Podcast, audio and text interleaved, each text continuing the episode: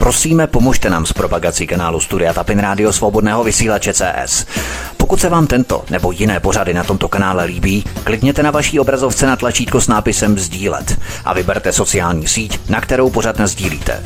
Jde o pouhých pár desítek sekund vašeho času. Děkujeme. Příjemný, krásný, dobrý večer, dámy a pánové, milí posluchači od mikrofonu svobodného vysílače nebo na kanále Odisí vás zdraví vítek. Jsme velmi rádi, že jste se k nám připojili i dnes, protože dnes tady přivítám po měsíci předsedkyni institutu Alenu Vytázkovou. Alenko, vítek, hezký večer, ahoj. Hezký večer vám všem. A také přivítám člena výkonné rady institutu Aleny Vytázkové Zbyňka Prouska. Zbyňku, ahoj. Taky všechny zdravím, dobrý večer. Alena Vytázková, když pohlížíme na chmurnou budoucnost, není to vůbec veselé. Čekají nás vyšší platby za energie, vyšší platby za pohonné hmoty, zdražení potravin a drogérie, zdražení daní z nemovitosti, zdražení poplatků za veřejnoprávní média, zdražení všude, kam se podíváš. A jediné, co se řeší, je nutnost solidarity a záchrana demokracie na Ukrajině. Já se tak ptám, co ještě stále drží lidi na ústě. Budeme pořád, eh, a to slovo používám záměrně, imbecilně tvrdit, že stále ještě může být hůř a že se ještě nemáme zase tak špatně. Tak já se obávám, že eh, spousta eh, občanů naší země to tak cítí, že ještě není tak hůř, nejhůře, abychom vyšli do ulic. Já se obávám jedné věci, že lidé se naučili bát Začalo to de facto covidem, kdy byli zastrašováni vlastně smrti a byli zastrašováni eh, tím, že všichni eh, zemřou a, a kdo se nebude očkovat, tak bude vyčleněn ze společnosti. Začaly se vytvářet nesváry mezi lidma, prostě ta společnost začala morálně upadat daleko víc než eh, předtím. Pak nastal zlom a začala vlastně hrozba agrese války a to je spojeno s Ukrajinou, takže se lidé začali znovu zastrašovat tím nejhorším, za opět strachem o život.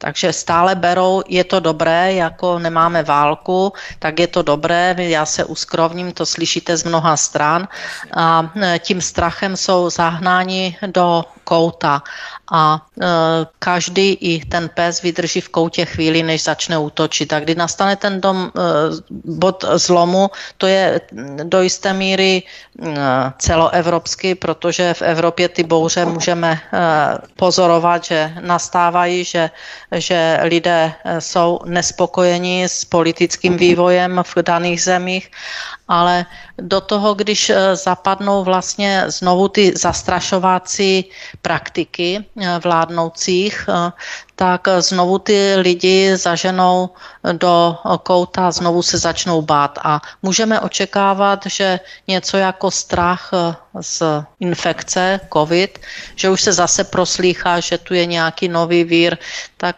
stačí pak jenom pár opatření a lidé se začnou znovu bát a znovu hmm. začnou mít Eh, pocit, že ještě není tak špatně, tak nebudu eh, svítit, nebudu topit, vezmu si ten svetr. Prostě eh, tím strachem jsou pořád ještě přebíjeny jiné hodnoty, než na které jsme byli zvyklí. Jo, jsou přebíjeny hodnoty strachu o život a na to jsme zvyklí nebyli. A to zdražování prostě už berou tak jako automaticky. Oni totiž mnozí nevnímají, když se hovoří o státním rozpočtu, že bude nevyrovnaný, že bude eh, schodek 200, 300, 400 miliard.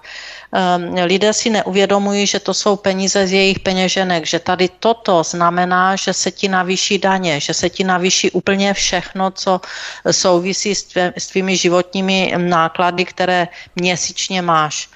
A toto si neuvědomují a proto slyšíte z mnohých stran a mě to nezajímá, co tam s tím eh, rozpočtem dělají a, a mě to vůbec nezajímá, to, to, to se mě nedotýká. Dotýká se to každého z nás. Tak, to je velmi a... důležité, dotýká se to každého z nás a tady je opravdu vidět, jak se ta historie opakuje, protože strach vždycky byl za každého režimu, vždycky byl tím nejlepším prostředkem k ovládání lidí a zahnání těch radikálnějších skupin do kouta. Zbigněk Prousek, Česká televize plánuje navýšit výpalné výpalné v podobě koncesionářských poplatků, ale ještě navíc by měl koncesionářské výpalné platit každý vlastník mobilu nebo počítače. Úhrnem tedy každý. To samozřejmě vyvolává protireakci, protože zbídačení a schudlí lidé už nechtějí platit kolosu se sedmi miliardovým rozpočtem každý rok. Vnímáš to jako necitlivé a arrogantní přilévání do ohně v době, kdy v podstatě nemusí k tomuto docházet. A oni přesto ještě tlačí stále více na pilu, jako kdyby chtěli vyvolat záměrně nějakou protireakci. Tak já to vidím nejen jako necitlivý a arrogantní, já to vidím daleko, daleko jako brutálnějc, ale současně se nemůžu zbavit pocitu, že je to i taková, furt, jako bych řekl, taková zkouška, no, to zapadá do toho tématu, o čem jste mluvili, taková zkouška, co ten český člověk, který ještě vydrží. Takže pustíme do éteru, že v roce 25 zdražíme televizi a budeme to pozorovat. No a když zvířátka, ovečky zase to odbečej, odkejvou, no tak jako jedeme dál. Takže já si myslím, že že i tady ten úhel pohledu stojí za zmínku, ale jinak pochopitelně jako člověk k tomu mám jednoznačný stanovisko a to je takový, že kdo eh, komu česká televize slouží a ji platí, protože čím dál víc ve veřejnosti kolem sebe vidím, že eh, a slyším hlavně, že lidi na ní prostě nekoukají, mají ty obrovské výhrady na různé polopravdy, lži, kdo chce skutečně informace o tom, co se děje ve světě a nejenom na Ukrajině, ale celkově ve světě v Německu, o nepokojích Itálii a tak dále, tak dále, musí koukat na, na různý, na různý eh, neveřejnoprávní média. To znamená, že ta česká televize eh, v povědomí lidí je, že ne, nedává informace, co by měla, Navíc ale ještě úplně objektivně a spravedlivě e, přeci si musím platit jenom takovou službu, kterou využívám. Nemůžu prostě, já nevím, nemůže po mně přeci někdo chtít zaplatit něco, na co nekoukám, co nesleduju, co mě nezajímá, co ani si nepouštím. Jo, to je, mi to připadá takový za vlasy přitažený, už stávající poplatek mi připadá za vlasy přitažený a navíc jsme v době, které, které nám vládnoucí elity pořád spou do hlavy digitalizaci a, a všechny možné formy kybernetizace a tak dále. Když přeci bychom uměli dneska udělat, kdo chce si tu ČT naladit, tak ať je to placený kanál a dá se úplně přesně udělat technicky to, aby co si zaplatím na to, abych koukal. Já k tomu nemám co dál říct, mně to připadá jenom další, další způsob, jak z lidí vytáhnout prachy a ještě to uzákonit, ale uzákonit něco jenom proto, že, že mám možnost to, to sledovat na počítači, na, na tabletu, v chytrým telefonu a tak podobně, no to já mám možnost, to bych taky mohl, já nevím, jít kolem mezinový pumpy a dát tam 10 korun paušálně, že mám možnost si koupit auto a brát vodní benzín, mi to připadá úplně nesmysl. Ale Vytázková zrovna nedávno NKU vydala zprávu, že Česko je nejrychleji zadluženou zemí z celé Evropy. Je to taková sugestivní a možná návodná otázka, ale přesto se tě na to zeptám. Vymůže si česká televize a český rozhlas autoritu podle vzorce čím více peněz, tím více pravdy? Tak to v žádném případě. Já bych možná ještě doplnila eh, Zbínka, protože jsem tam zaslechla, že vládnoucí elity Jo, to je takový uh, názor, takový že, že, termín, elity, že žádné elity nejsou. Že, že elity, takže to mě uh, trošku vyburcovalo, protože já elity nevidím nejen u nás, ale i celosvětově uh, elity de facto dneska se vytrácejí a nejsou. Uh, tady tento svět, uh, můžu říct, že řídí psychopati. Uh, psychopat není nadávka to je nemoc. Když vezmete toho člověka na magnetickou rezonanci, nebo jak se ty přístroje všechny jmenují, eh, tak zjistíte, že ta porucha v mozku je, že on nemá empatie, on nemá pocit nějaké zodpovědnosti, on nemá pocit eh, sounáležitosti s tím národem, kterému eh, v jeho čele stojí. Proto se tu odehrávají ty hry nebo ty kroky, že se zdražuje a jak Zbigněk říkal, a čeká se, co ovečky vydrží. Oni jsou psychopati, oni to vůbec nevnímají, že mají ovečky něco vydržet. Jim to je jedno. Oni tu sounáležitost a empatii s tím schudlým a, a e, vlastně zuboženým národem vůbec nemají. Oni ten pocit nemají, oni sledují jen svůj cíl. A když se bavíme o české televizi, tak 7 miliard je málo, no tak bude 10 miliard, protože budeme točit ty přiblblé nějaké seriály, na které se dívá možná zlomek lidí, protože ne všechny jsou kvalitní a ne, nedá se na všechny dívat, protože e, a, a nebo budeme mít e, ty různé redaktory, redaktory, kteří tam hlásají ty své blbosti a předvádí se, jako kdyby oni měli být, redaktor by, měl by být středem toho uh, zpravodajství, on má jenom tu zprávu přenášet a to ještě pravdivě A e, takže oni vůbec nevnímají, že ty finanční prostředky v tom obrovském množství, které vycucávají z těch lidí a pak s něma hospodaří, jak se jim líbí, jako nějaký cár rozhazuje peníze, rozhazují peníze, tak oni si vůbec neuvědomují, co činí. Oni, oni to neumí. Oni, oni si řeknou, no tak co, mají lidi na Netflix nebo na nějaké tady tyto poplatky, kdy si vybírají filmy, jaké chtějí, no tak proč by nedali o stovku nebo o 50 korun nebo tak. 200 korun více tak. na uh, poplatek televize. Tak. Ten rozdíl je asi takový, že Netflix no. je dobrovolný, zatímco česká televize ano. dobrovolná není. To je ten no. zásadní no. rozdíl. No, tak Ale ještě... si řeknou, když, si, když můžou dát tady, tak ať dají povinně Jasně. i nám. Tak. Ale vraťme se k té, k té krizi. Vedle reklamy na jogurty, šampóny nebo dámské vložky, tato samá mass média masírovala veřejnost s reklamou na další produkt, a to sice komunistického rozvědčíka na hradě.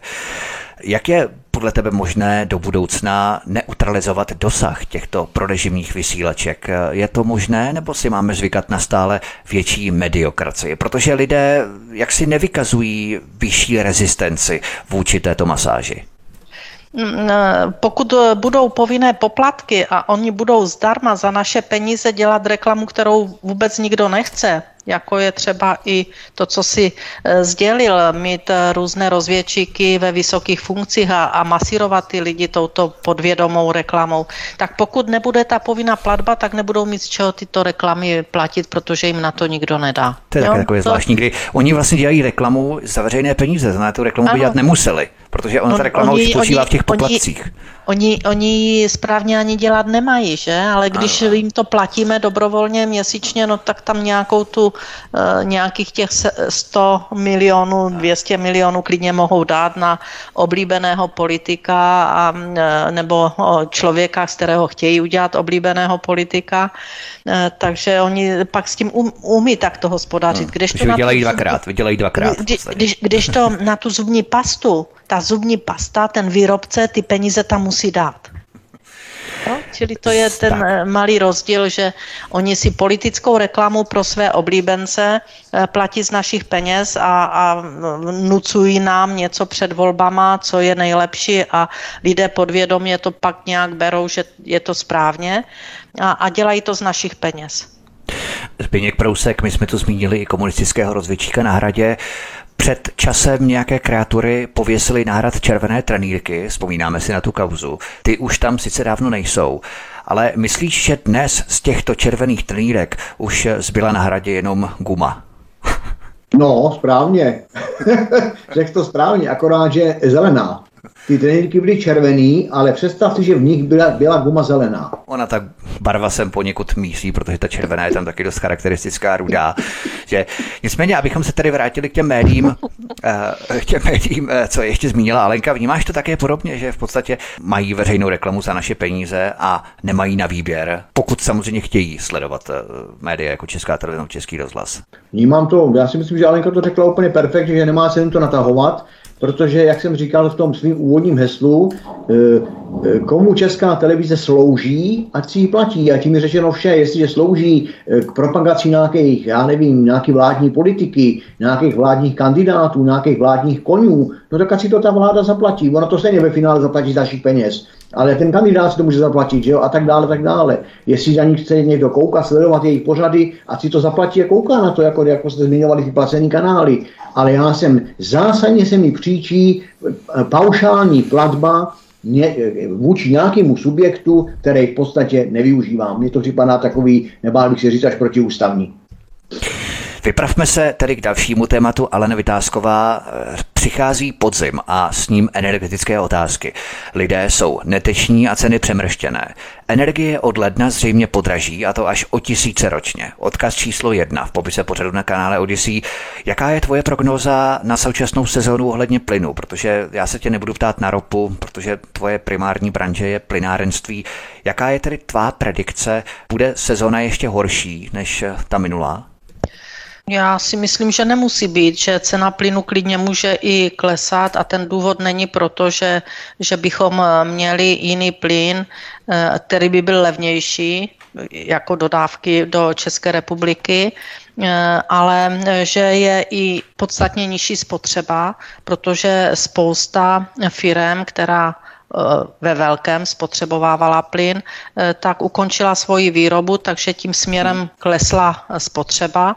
A na druhé straně to není jen v České republice, ale i v zemích EU, kdy mnohé firmy z důvodu vysokých cen energií se stěhovaly vlastně do zahraničí, především na, do, na azijský, na americký trh, na azijský trh, takže ta spotřeba do jisté míry klesla to má zásadní vliv.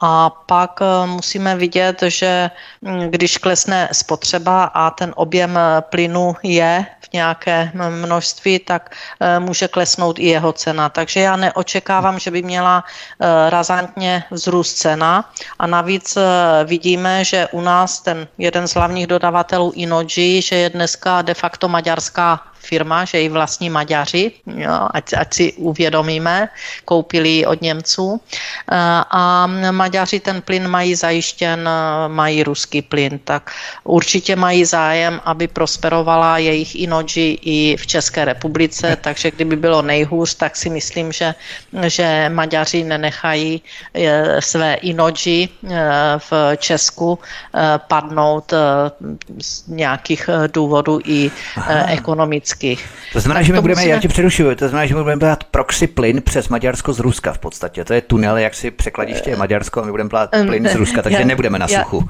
Já, já, já to spíš eh, beru, aby posluchači si uvědomili, že Inoji dneska patří Maďarům a všichni, kteří Jasně. sledují alternativní a i jiné zdroje, tak vědí, že Ma- Maďaři e, spolupracují na dodávkách plynu i s Tureckem. E, Turecko se se má stát a myslím, že to bylo před pár dny odsouhlašeno v, jak prezidentem Erdoganem, tak Putinem, že měli nějaké společné jednání eh, na, eh, v Soči a e, tam určitě byl potvrzen i budování největšího hubu, čili toho uzlu plynárenského, že, že bude v Turecku. Takže ty spolupráce prostě tím směrem e, Maďarska e, budou určitě posíleny a v tom případě musíme vidět, že i když Nord Stream 2 je mimo provoz, že také Ukrajina bude mít eh, plynu minimum nebo vůbec žáden, protože eh, když ne, nemá kontrakt na přepravu svý kapacit s Gazpromem, tak nemá co dodávat.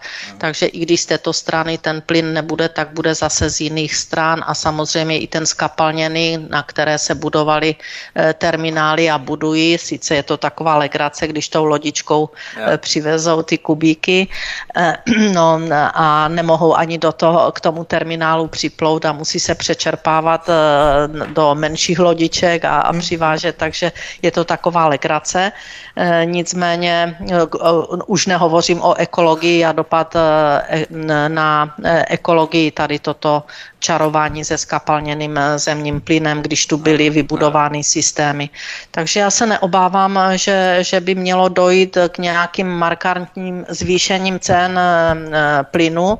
A co se týká elektrické energie, není jediný důvod. Byly to pouze uh, machinace obchodníků uh, a to i de facto s tím plynem, že samozřejmě, teď víte, že jsme nakupovali a nakupujeme ještě z Německa plyn a ten plyn byl nakupován z, z Ruska a byl jenom nám přeprodán za čtyřnásobné nebo xnásobné ceny, takže se stále jenom jednalo, že obchodníci si namastili kapsu. Stejně, stejně to je s elektrickou elektrickou energii.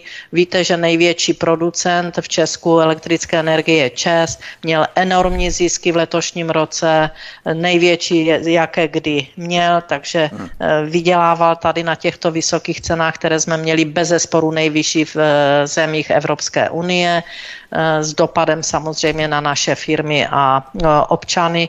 A ten příští rok, jak už se trošinku objevuje, že budou ceny elektřiny vyšší, že končí zastropování pro mnohé, tak samozřejmě, když měli zastropováno na něco a budou uzavírat jiné smlouvy, tak bude záležet, jak dodavatel s něma smlouvu zavře, uzavře, jak nechá zastropování stát, jak, jestli zastropování se zruší, dále jakým způsobem se postaví stát k platbě za obnovitelné zdroje, čili za tu zelenou energii, což bylo zrušeno v letošním roce ta částečná platba, protože eh, zbytek doplácel vždycky stát těch eh, zhruba polovinu, 20 miliard platil eh, zákazník, čili občané a firmy a 20 miliard zhruba, říkám zhruba, není to přesné číslo, doplácel stát ze státního rozpočtu, teď v, tě, v té krizi to převzal všechno na sebe, teď chce část znovu vrátit na občany a na firmy,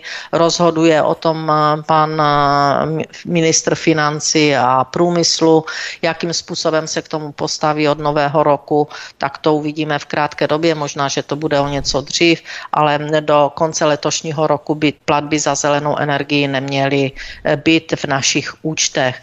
Co to bude znamenat, když se objeví? Bude to o pár tisíc pro každého občana e, drahší, jenom tato položka, aniž by to mělo vliv, jakou mají uzavřenou smlouvu e, se svým dodavatelem energii. Takže prognóza eh, je eh, dvojího druhu, povinná platba za zelenou energii, která zcela určitě bude muset být eh, přiznána, aby znovu občané platili, protože do té kapsy ve státním rozpočtu je hodně hluboko a ty peníze nejsou. A když neplatíme my jako občané, Eh, tak to zaplatí stát eh, za obnovitelné zdroje asi 47 miliard, to je ročně. To je to, co jsem dříve už predikovala, že to bude neúnosná výše a sami vidíte, že stále dotace jedou ve velkém na všechny místa, všude. A co to je dotace? To je jenom to, co se objeví Eh, ve státním rozpočtu na výdajové eh, části, ale musí se na to ty peníze do eh, té příjmové dostat. Takže se musí zvýšit daně, zvýšit všechny poplatky, prostě musí se to z těch občanů a firem do toho státního rozpočtu dostat, aby dotace mohly dát. Aby se jeden měl hodně dobře, musí se druhý mít o to hůře. V rámci dotací ještě, ale Vytázková, ty si to vlastně už uvedla, tu informaci, ale já bych to ještě rozvedl, protože to je velmi důležité, abychom si uvědomili, protože ruský Gazprom a ukrajinský Naftogaz mají podepsanou smlouvu o přepravě plynu přes Ukrajinu do Evropy. Jenomže Ukrajinci oznámili, že tuto smlouvu už neprodlouží, tak to logicky povede k tomu, že v Evropě bude chybět 15 miliard metrů krychlových plynů. K tomu je třeba připočítat další ztrátu zhruba 55 miliard metrů krychlových, o které jsme přišli díky Američanům, kteří provedli sabotáž na Nord Stream 2, což odhalil Saber Hersh. Dohromady tedy 70 miliard metrů krychlových plynů, který bude chybět v Evropě. Není to patová situace téměř bez východiska, to Turecko to přece nemůže utáhnout. Jak, tak jaka, já už jako jsem, pobočka, jo, jo, kapacitně. Jo, kapacitně určitě všechno ne, ale velkou část určitě převezmou. Už nebude to hlavní obchodování nebo jedno z hlavních obchodování v Německu, ale bude teda Turecko. A e, musíme si uvědomit, že opravdu klesla spotřeba do jisté míry, že ty, ti velcí spotřebitelé a občané také v těch jednotlivých zemích přecházejí i na jiné zdroje než eh, plyn, takže částečně se eh, snížila spotřeba a ten nedostatek bude zase, pokud nastane, tak bude vykryt vysokou cenou, že na to nebudou všichni mít. To je úplně jednoduchý eh, vzorec a, a ten bude fungovat i v té oblasti plynu.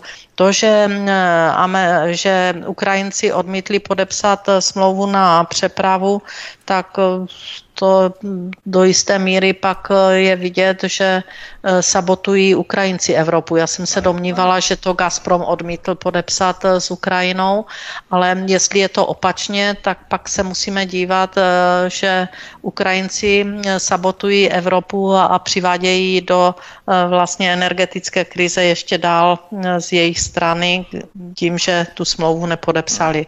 Já jsem žila v domněnce, že to nepodepsal Gazprom další přepravu. Já, abych tedy byl korektní, nevím stoprocentně, jestli to byli Ukrajinci. Jo. Donesl jsem mi ta informace, že to byli Ukrajinci, kteří to neprodlužují, což znamená, že oni v podstatě mají Evropu jako rukojmí, kdy možná budou podmiňovat eh, prodloužením té smlouvy další dodávky zbraní z Evropy a pokud nebudou zbraně, tak nepodepíšeme smlouvu s Gazpromem o přepravu plynu přes nás. Jo? Takže taková jako patová situace a v podstatě vydírání.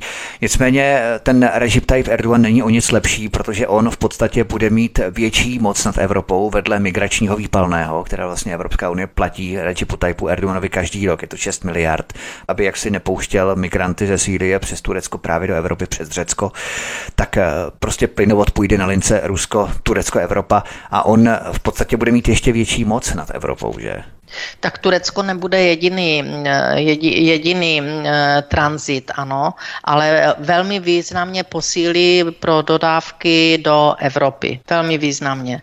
A eh, já stále tvrdím, že my jsme měli perfektní systém, včetně Nord Streamu, to byla záležitost víceméně západních zemí, Německa, kteří to nechali takto pohřbít, no a teď se budou muset snažit nahradit a ta náhrada bude eh, drahá, protože eh, všechno, co je přes LNG, musí být drahší než vybudovaný systém, který byl vybudovaný.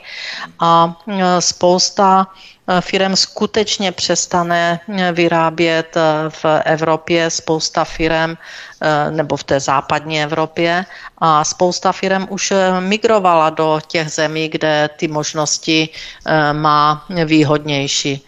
Takže je to úpadek Evropy jako celku, nejen mm, České mm, republiky. A ono se jim to se podařilo, týká... protože oni chtěli zpomalovat ekonomiku v rámci covidu, to se jim podařilo a teď jak si záminka nebo maskování v rámci energetické krize, tak vlastně oni dále zpomalují tu ekonomiku. Jo? Tak to je, to je nakonec vidět, když se podíváme na čísla, eh, tak eh, ta Evropa vlastně klesá v HDP. Eh, my jsme ekonomikou navázáni silně na Německo. A Německo mm, opakovaně snižuje vlastně svoji ekonomickou výkonnost. A my s něma jdeme dolů, jo? protože my jsme na mhm. nich závislí. A Eh, to je záležitost, která bude mít dopad eh, dlouhodobě. To není dopad na jedno čtvrtletí nebo na měsíc, na dva. To bude několik let dopad eh, pro nás i Českou republiku, pokud, já říkám, pokud v Německu kýchnou v hospodářství, tak my, se z toho, my z toho máme infarkt. To, ta, tak a toto, toto dneska píší nezávislé eh, agentury, které vyhodnocují eh, ekonomický vývoj eh, ve světě jednotlivých zemí, tak jsme na tom opravdu velmi špatně. A to, že si to vůbec nechceme přiznat a že se pořád chováme, že dotacema to všechno spravíme, tak my to nespravíme těma dotacema. My ještě víc prohloubíme hospodářskou krizi u nás. Anna Vytázková a Zbigněk Prousek jsou hosty u nás na svobodném vysílači nebo na kanále Odyssey. Od mikrofonu vás zdraví Vítek. My si zahrajeme písničku a potom přejdeme na další téma konečně dostane slovo i Zbigněk Prousek. Hezký večer. Od mikrofonu svobodného vysílače nebo na kanále Odyssey vás zdraví Vítek. Spolu s námi našimi hosty zůstávají stále předsedkyně Institutu Alena Vytázková a člen výkonné rady Institutu Alena Vytázkové Zbigněk Prousek. A právě Zbigněk Prousek dostane teď slovo v dalším tématu. Vláda prosazuje tzv. konsolidační balíček. Ten je samozřejmě primárně určený k tomu, aby z nás vyždímali ještě poslední haléře, které nám zbývají. Jednoduše oholit občany až na kost. Znovu cituji zprávu NKU, že Česko je nejrychleji zadluženou zemí v celé Evropě.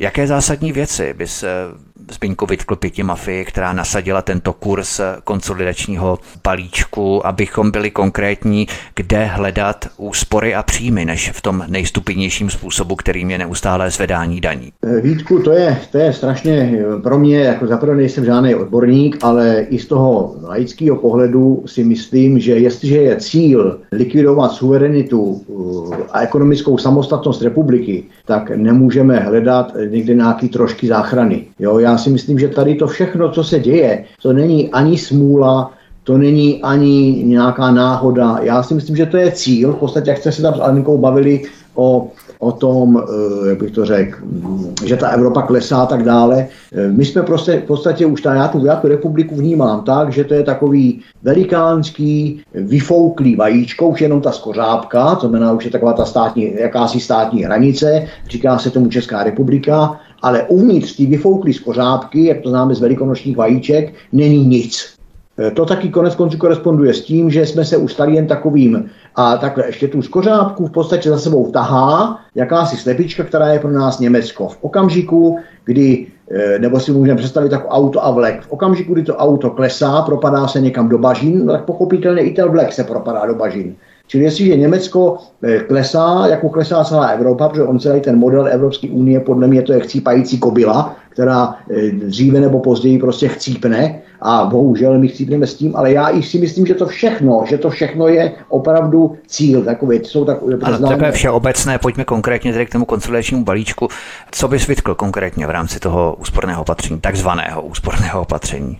No, myslím si, že se bere těm dole, a mohlo by se brát čem nahoře. Takhle bych to řekl e, e, konkrétně. To znamená e, balíček. Vždycky tady přijde nějaká vláda s nějakým balíčkem. Já si myslím, že jestliže je potřeba šetřit, tak bych určitě bych ne, nevyhazoval, nedával, nedával miliardy Ukrajině, zastavil bych ukrajinizaci, vnitřní i venkovní, a, a ty peníze, které by co z toho byly, si myslím, že by bylo, že by bylo zákl, zásadním přínosem pro, e, pro ty úspory, pro to šetření peněz. Čili nevy, nevyhazovat prachy na Ukrajinu a ty prachy si nechat tady a muselo by to být vidět. To si myslím, že je naprosto zásadní konkrétní moje myšlenka. Alan Vytázková vedle zprávy MKU o Česku jako o nejrychleji zadlužené zemi v Evropě, tu máme další hodnocení, dokonce samotného mainstreamu a tady stačí jenom nadpis.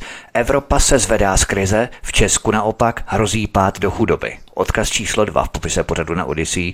To je výsledek vládnutí pěti mafie, zatímco ostatní Evropa se jaksi zvedá, tak u nás pořád hajl sláva Ukrajině. Kdyby si ty tedy našla ty základní opatření v rámci toho konsolidačního balíčku, v rámci úspor a příjmů do státní pokladny, než jenom eh, otrocké, technické, jaksi stupidní zvedání daní? Zvedání daní je zásadní problém, to není řešení. Eh, tady v této oblasti je nutné především snížit výdaje.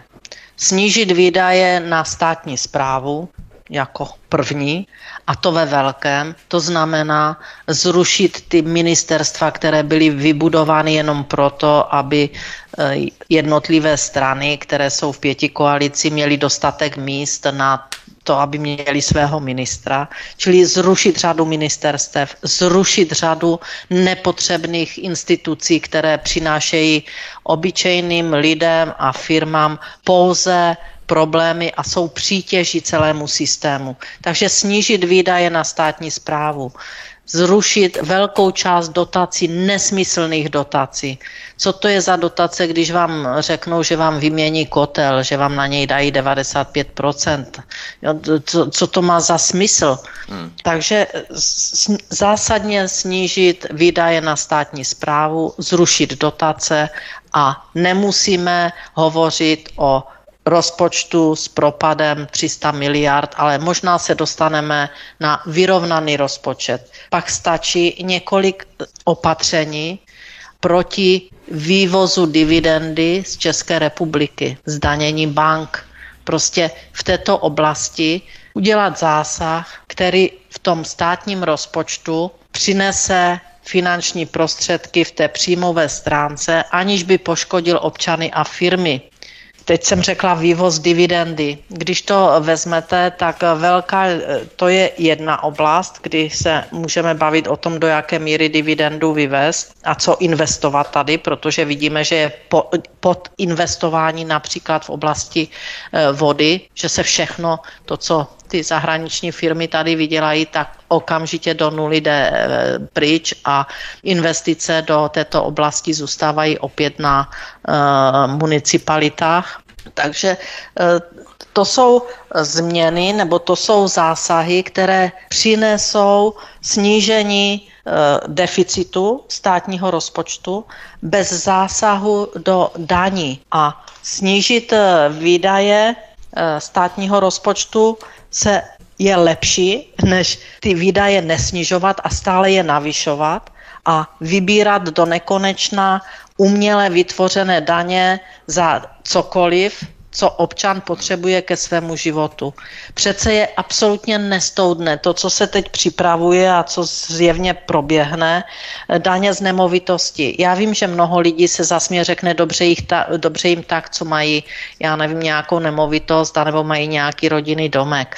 Ale oni si musí uvědomit, že se to bude týkat i těch, kteří mají hypotéky, kteří mají e, své vlastní bydlení, tak i tam se zvýší jejich daň z této nemovitosti nemovitosti z toho bytu.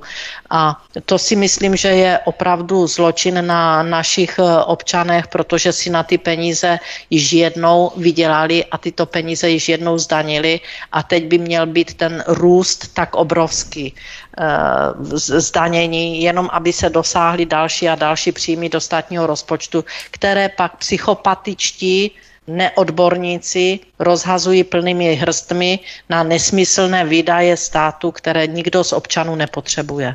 Tak navíc v rámci daně z nemovitosti dosáhnou i na podnájemce, protože majitelé bytů, majitelé nemovitostí to samozřejmě promítnou do té ceny. Ano, ano, to, to, je, to je jedna ze zásadních věcí. A pak se, připravu, pak se připravuje e, daň, o které se už hovoří běžně, ta je, se připravuje v Evropské unii, taky ve stá, stádu psychopatů, protože to nemohou být lidé, kteří, kteří mají empatie k jednotlivým národům tak se připravuje eh, takzvaná uhlíková daň, kdy se bude má platit za to, že používáte nějaké topení, které, které řeknou, že je neekologické, tak vám to zvýší daň a pak energetické štítky, že ten váš dům je starý a, a, a teda ho nemáte správně, eh, nemáte správný energetický štítek, ten si musíte nechat udělat, bez, eh, to bude zase, já nevím, 5, 10, 15, 20 tisíc, to bude nějaký poplatek. No, musíš tu nemovitost zaplatit. zateplit hlavně. A, zateplit, no, aby si ten štítek mohla získat ten nižší, lepší. Ano, jo? Ano. Takže ne 20 tisíc, ale 200, 400 no, tisíc na zateplení. No dejme, ne, dejme tomu, že má někdo, že si zateplil, protože šetřil, tak stejně ten štítek si musí udělat. A teď, no. Eh, teď eh, když eh, si objednáte toho odborníka, tak on vám řekne, nemáte to, nemáte ono, máte štítek, já nevím, té nejhorší kvality a vy mu, budete muset, pokud nemáte peníze na to zateplení, protože ne každý bude mít v nějaké době, tak budete platit tak vysokou dáň, že, že prostě to nemáte ta, vůbec z čeho zaplatit. Mm. Takže to znamená to je... lidi odrbat o nemovitosti, to je ten hlavní ano, účel. Ano, eh, ano. Banky, aby měly banky co nejvíce pozemků a nemovitostí, aby lidi neměli nic, aby bydleli v podnájmech, aby se ožebračili úplně až na kost. Ještě Zbigněk Prousek v rámci tohoto tématu s tím koresponduje i další zpráva, zatímco Chorvatsko od začátku roku 2020 do konce Loňska vyrostlo o 10,7%, výkon české ekonomiky za tu dobu o 1% spadl klesl. Jsme nejhorší v Evropské unii a spolu se Španělskem jediní, kteří nedokázali ekonomiku rozhýbat. Odkaz, odkaz číslo 3 v popise pořadu na Odyssey, ale pořád Heil slava Ukrajině, v podstatě u nás absolutně žádná změna i s takovými to prognozemi podmínkami. No je to přesně, jak, se, jak, se, jak jste tady říkali, já si myslím, že to je pořád jednoho, jedna, jeden druh problematiky, co jste tady s Alenkou, nebo o čem tady Alenka hovořila, ono to všechno souvisí se vším a já si myslím, že když se na to prostě díváme, tady nemůžu být konkrétní, jo, konkrétně to řekl o 10%, prostě už to Chorvatsko je před náma, kde kdo je před náma, už se veřejně mluví o tom, že jsme ne, že ne, v rámci Evropy jsme na tom nejhůře my, a já znova se vrátím k tomu, že musím říct můj, můj pocit, že si myslím, že to je cíl, že to není, že to není náhoda, že to je cíl. Já tomu fakticky výtku nemám, co bych tomu dodal. Další zpráva dále charakterizuje zbídačené Česko, protože podvodů v Česku dramaticky přibylo. Nárůst o alarmujících 81%. Odkaz číslo 4 v popise pořadu na Odyssey. Jde o internetové podvody. Myslíš, že to přesně vypovídá o stavu, kdy ta vznešená mantra digitalizace ve skutečnosti nespůsobuje transparentnost, ale kriminalitu naopak zvyšuje, protože do arzenálu šmejdů na síti patří třeba phishing, to znamená podvodné získávání citlivých údajů, psychologické manipulace, ale také škodlivé webové stránky. Setkáváš se s tím ve tvé praxi nebo se tak nějak nepřeorientováváš moc z těch tradičních šmejdů na ty kyberšmejdy? Pochopitelně se s tím ve své praxi setkávám, než bych úplně rezignoval na to šmejdství, ale tohleto kyberšmejdství je bohu, bohužel eh, taková, jak by to řekl, zóna nepolapitelnosti, že mm, se naprosto, naprosto liší od těch standardních předváděcích akcí, podvodných obálek a tak dále, tak dále. Nebudu tady široký, všichni chápou, co tím myslím ale konec konců sám, sám na to podprahově odpovídáš, jestliže je nárůst 81% internetových podvodů, to znamená, že to je pro ty podvodníky jo, to správné řečiště, to je ta živná půda, ten internet, nejsou vidět a tak dále, velký rozsah a podobně a podobně a podobně. Ale e, podívejme se na to taky druhým úhlem pohledu. Z jedné strany nám tady, jak říkala Alenka, psychopatická evropská, e, psychopatický Brusel a úředníci tam zřímají, jak budou sledovat a šmírovat ten internet, protože zajímá ta dětská pornografie a zajímají je ty, ta ochrana toho spotřebitele a tak podobně ale oni ho šmírují jenom, když potřebují. Takže oni ho doslova do písmene šmírují, oni ten internet neochraňují, neochraňují ty uživatele do internetu, oni ho pouze šmírují ke svým účelovým šmejctvím, taky bych řekl tady ten ten. Ale e, k čemu tyhle ty podvody vedou? Dvě základní věci. Citlivé informace a peníze. To je vždycky alfa omega všech těchto těch internetových podvodů. Ten podvodník nebo, nebo čmejt, musíme říkat, že je v podstatě podvodník, to není žádná samostatná kasta, kasta člověka šmejt, to je prostě podvodník. A tomu jde o citlivé informace nebo peníze. Peníze to nepotřebuje komentář, citlivé informace, jo, to si právě lidi bohužel těch, nebo většinově, abych zase to všechny jednoho pytle, většinově si bohužel a vůbec český člověk jo, v tom svým eh, většinovým ovečkovství si neuvědomuje nebezpečí tyhle ty digitalizace a toho všeho, protože já k tomu mám takový tři zásadní pohledy.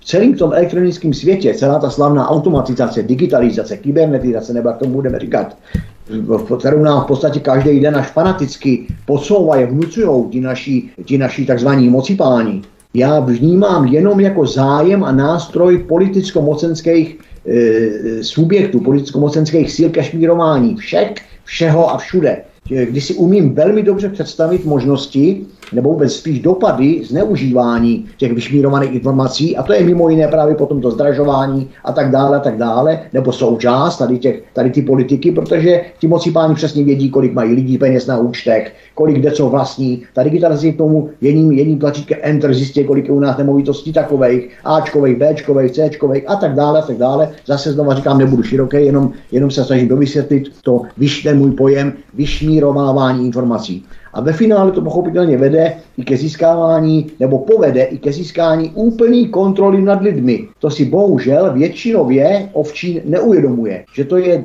že to je cesta, že to je našlápnuto k velmi brzkému získání absolutních kontroly nad lidmi. Za druhý, už sám e, si osobně myslím, že ta celá slavná digitalizace a kybernetizace nemá stoprocentní garanci proti nežádoucím kriminálním vlivům. To je přesně těch 81%. Čili máme tady po politickou zneužitelnost a máme tady pochopitelně kriminální zneužitelnost. Protože e, tak, jak, ty, jak se tam ty data pohybují, řekněme elektronicky, nikdo vám dneska nezaručí, nikdo vám nezaručí právě únik a to je těch 81% a bohužel to není 1% únik, to je 80% únik. A nemůžeme tady vůbec kvákat o tom, nebo nemůžeme vůbec tady zmiňovat to, co kváká dneska někteří vyšetřovatelé policie a podobně, že to je důsledek, eh, jak oni tomu říkají, ne, nepřiměřené opatrnosti. Jo? To, tomu bych se dostal, to bych se zase rozčílil, tak to nechám být. Čili eh, dostáváme se k tomu, že jeden šikovný hacker eh, vyleze na svět boží a celá ta slavná digitalizace a kybernetizace je v tom okamžiku v totálně v a citlivá nebo osobní data lidí, nebo dokonce i jejich peníze jsou prolomena, zneužita, nebo, nebo dokonce zcizena. Takové a taková je realita. A třetí, můj poslední pohled na ten, na ten problém je ten, že, eh, eh, jak bych to řekl, mm, že z jedné strany nám tady, nám tady stát, budeme říkat klidně stát, jak jsem už zmiňoval, vnucuje kybernetizaci digitalizaci. Proč asi? No, protože ji potřebuje. Ten stát ji potřebuje. Ty lidi ani ne. Ty lidi jsou, eh, se k tomu dostávají díky svým vlastnímu pohodlí a díky tomu, že nechtějí myslet. Ale chci se dostat teďka taky k tomu, že, že ten samý stát, co nás do té kybernetizace a digitalizace tak strašně vnucuje, potom úplně strašně selhává přitom, když je, když je ta digitalizace zneužita. Čili eh, ty tady říkáš číslo 81%, tak kde je teda z těch 81%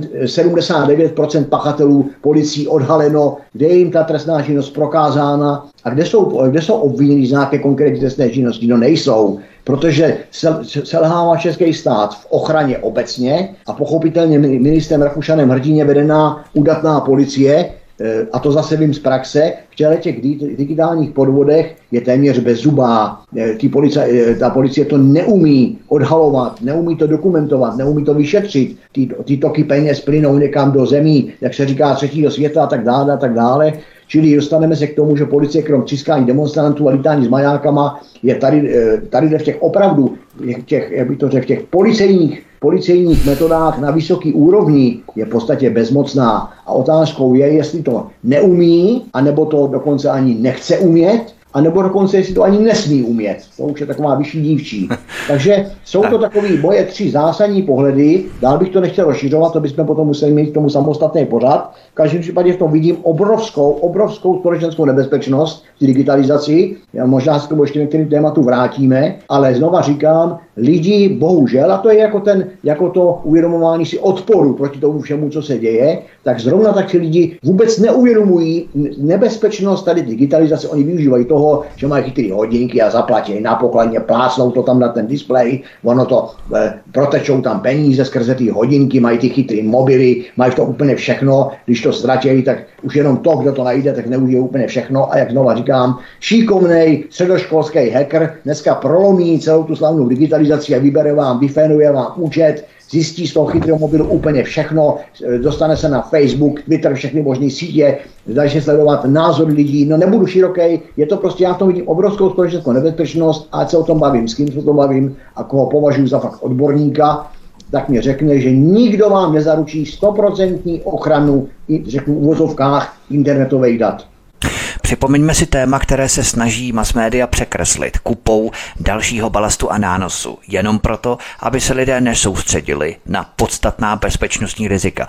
Ale Nevytázková v Plzni Lobzích byla před několika týdny znásilněná 15-letá dívka.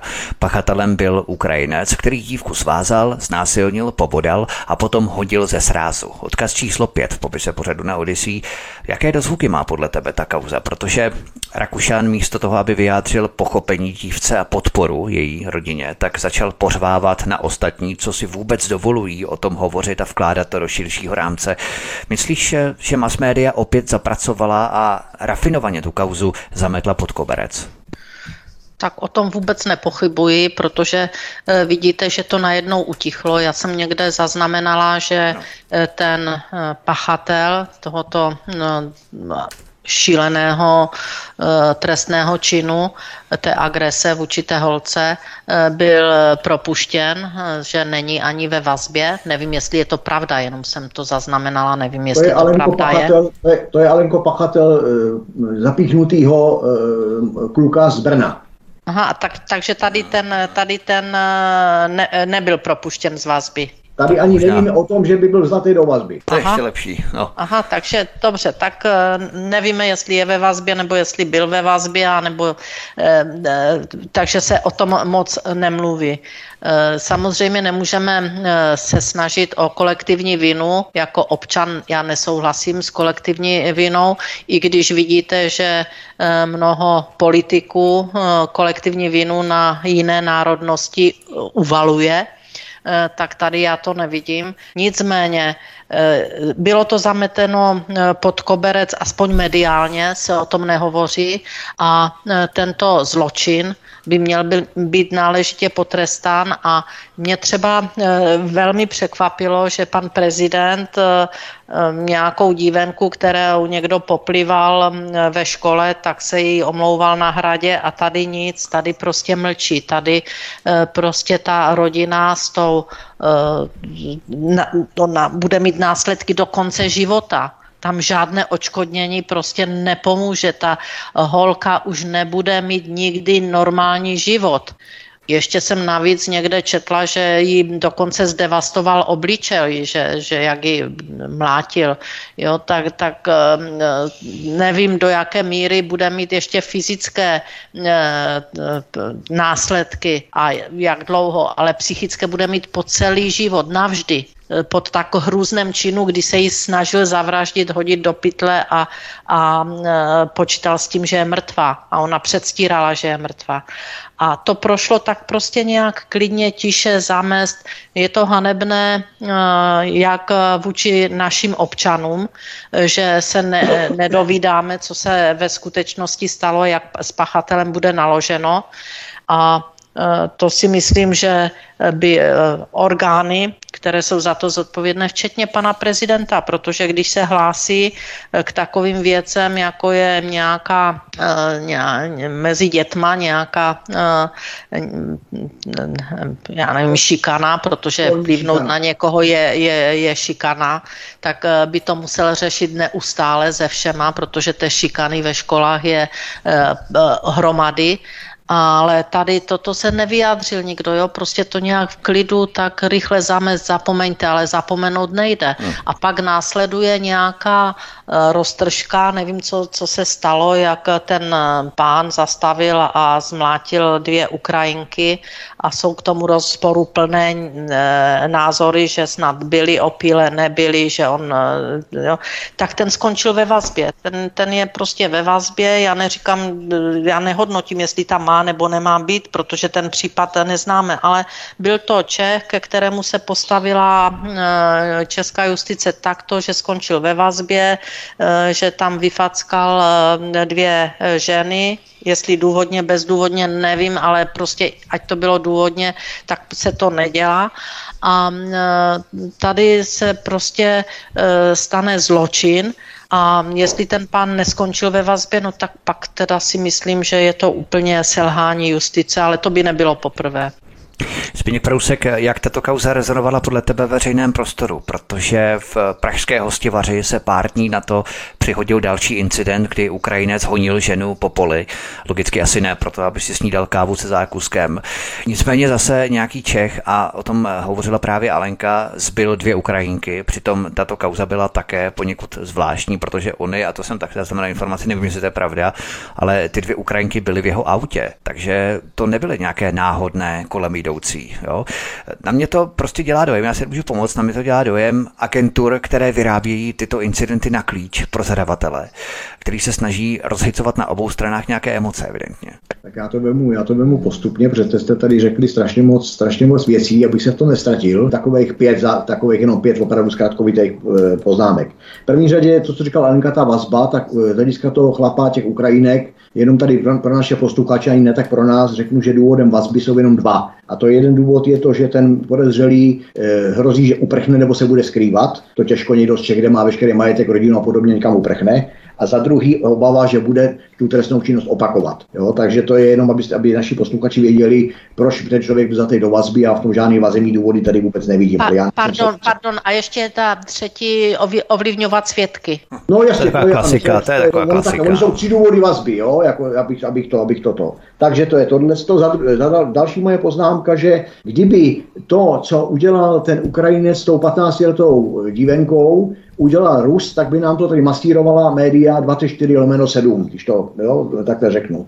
Další moje poznámka je, že k tomu, jak jste tam zmiňovali, eh, tu poplivanou holčičku v rámci nějaké školní šikany, kterou pan prezident musel přijmout, protože nebylo tady, neměl tady nic jiného důležitějšího na práci, než přijmout holčičku, eh, jenom protože byla, že to byla ukrajinská holčička, tak jsem k, tomu, k tomuto eh, události s touto 15-letou dívenkou z nás jenom a včetně ty další, další související brutality poslal otevřený dopis a e, jestli teda hodlá taky přijmout rodinu té poškozený, poškozený dívenky 15 letý, tak na ten dopis se nedostal ani odpověď. Takový je náš pan prezident, jo, který by se rád, rád díky kníru a Foucu podobal taťkovi Masarykovi, ale on ani neodpovídá, takže on se nebude přeci s Čechem bavit, on řeší jenom ukrajinskou holčičku. Takže to jsou takový, takový moje tři základní poznámky. Čtvrtá, čtvrtá moje poznámka je, že kdo si sem obecně vzato, kdo si sem ty kriminálně závodové osoby z Ukrajiny pozval, a za ně taky zodpovídá. To si myslím, že je spíš směrem k panu Rakušanovi než našim, k našim posluchačům, kteří se sem určitě nepozvali a vy dva tady v našem virtuálním studiu určitě taky ne. A poslední moje poznámka je, že, si, že mám, jsem názoru, že kriminalita Ukrajinců neskončí tím, že provládní média nám je budou cíleně zatajovat. Myslím si, že ba naopak. Čili to je mojich, mých pět poznámek v rámci pokynu být stručný.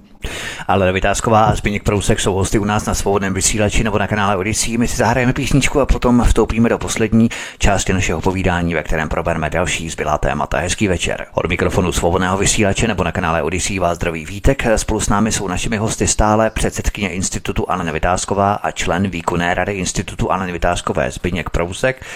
Pojďme na další lehce úsměvné téma. Zbigněk Prousek. Šéf Rokycanského státního zastupitelství Milan Pozl rezignoval. Stal se své pozice vedoucího kvůli nedávnému incidentu v plzeňské hospodě u Fertů. Pozl a jeho manželka se tam dostali do křížku s personálem, což nakonec vyústilo vervačku. Případ vyšetřuje policie. Odkaz číslo 6 v popise pořadu na Odyssey. Co je to za kauzu Zbyňku, kde se evidentně porval i šéf místního státního zastupitelství? Vítku, já si, to je, to je taková okrajová kauza, mě na tom, já, mě na tom zaujalo, já tomu neznám nějaké podrobnosti a přiznám se, že jsem ji ani se nepídil, takže to v podstatě, v podstatě přiblížil naprosto výstižně, jo, že prostě ve finále, v podstatě tu rvačku mezi personálem, eh, personálem eh, té hospody, byla to hospoda v Plzni a jmenuje se hospoda u, u Festů, takže u těch festů se eh, primárně eh, vznikla rvačka mezi personálem a manželkou toho státního zástupce a ten okresní, ten vedoucí okresního státního zastupitelství v, v, v Rokycanech, mám takový dojem, že to bylo, eh, následně se zbavil, se zbavil funkce.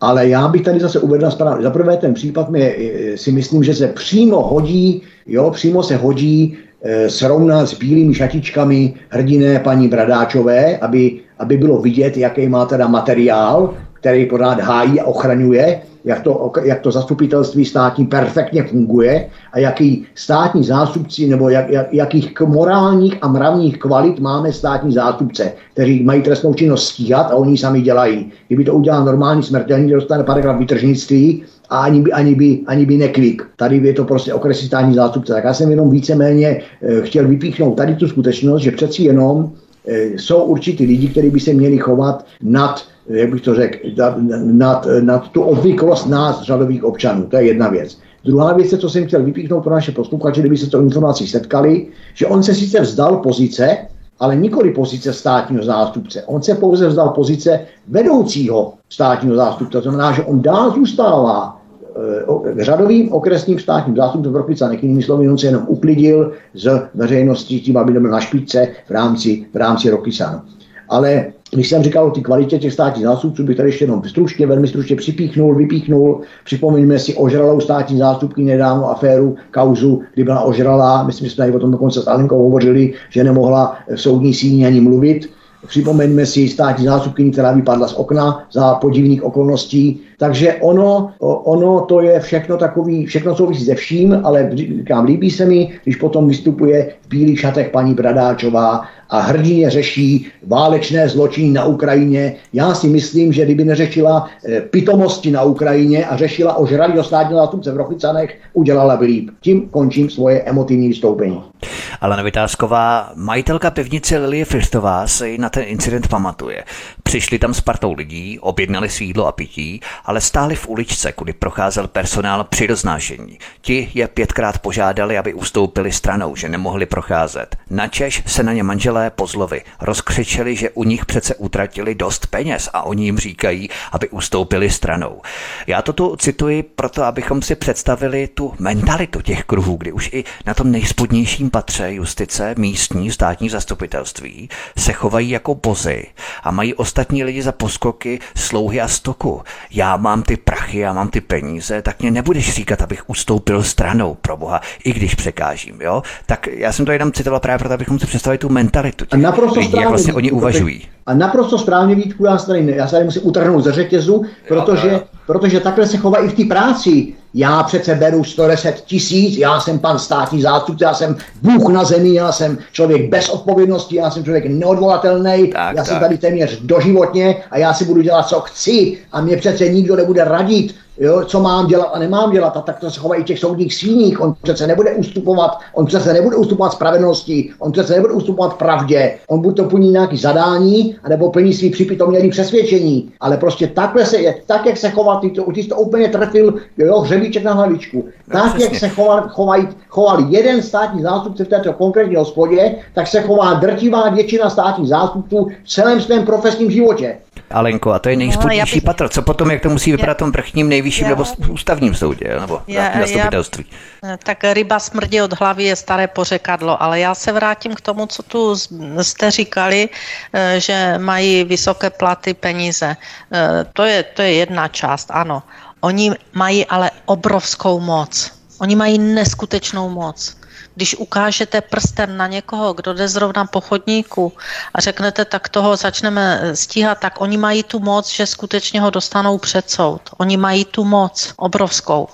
Takže eh, si zvykli na to, že, že jsou nad lidé a nemají v rovnováze morální kredit, který by měli mít. Oni nemají v sobě tu morálku, která by měla být součástí té moci. Když mám někdo udělenou takovou moc, že může nad rozhodovat o životě lidí, kteří třeba vůbec nic neudělali, ale já mám tu moc, že ho můžu zničit a mnozí část, e, státní zástupci takto tu moc zneužívají a není proti ním žádná obrana, tak na druhé straně jim chybí ten, ta morálka, ten morální kredit, který by měli v sobě mít. Když máte morálku v sobě, tak nemůžete eh, stíhat nebo eh, se chovat jako nad člověk a zneužívat tu svoji moc, kterou máte, protože vy nad těma lidma máte neskutečnou moc.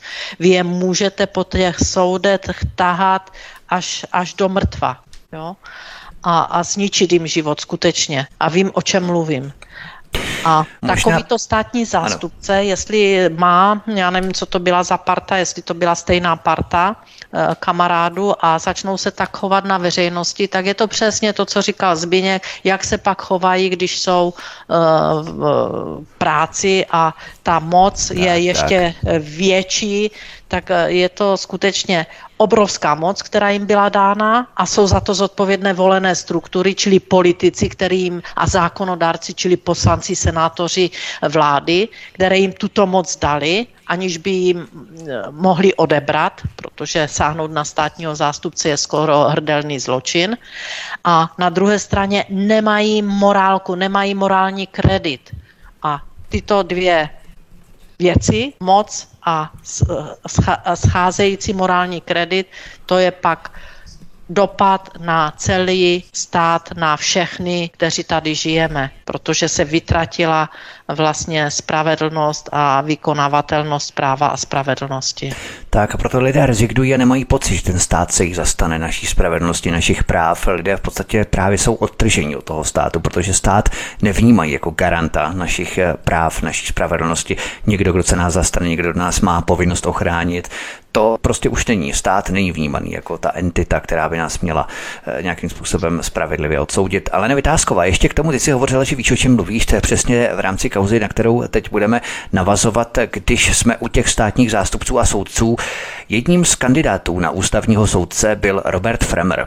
Ten působil dlouhé roky v nějaké eurounijní trafice na justici, nikomu to celou dobu nevadilo, ale najednou na něj vytáhli, že byl komunistickým prokurátorem. OK, on byl, ale celou dobu to nikomu nevadilo. A Fremer ten tlak nakonec nevydržel a tu kandidaturu zabalil, to víme, odkaz číslo 7 v popise pořadu na Odyssey.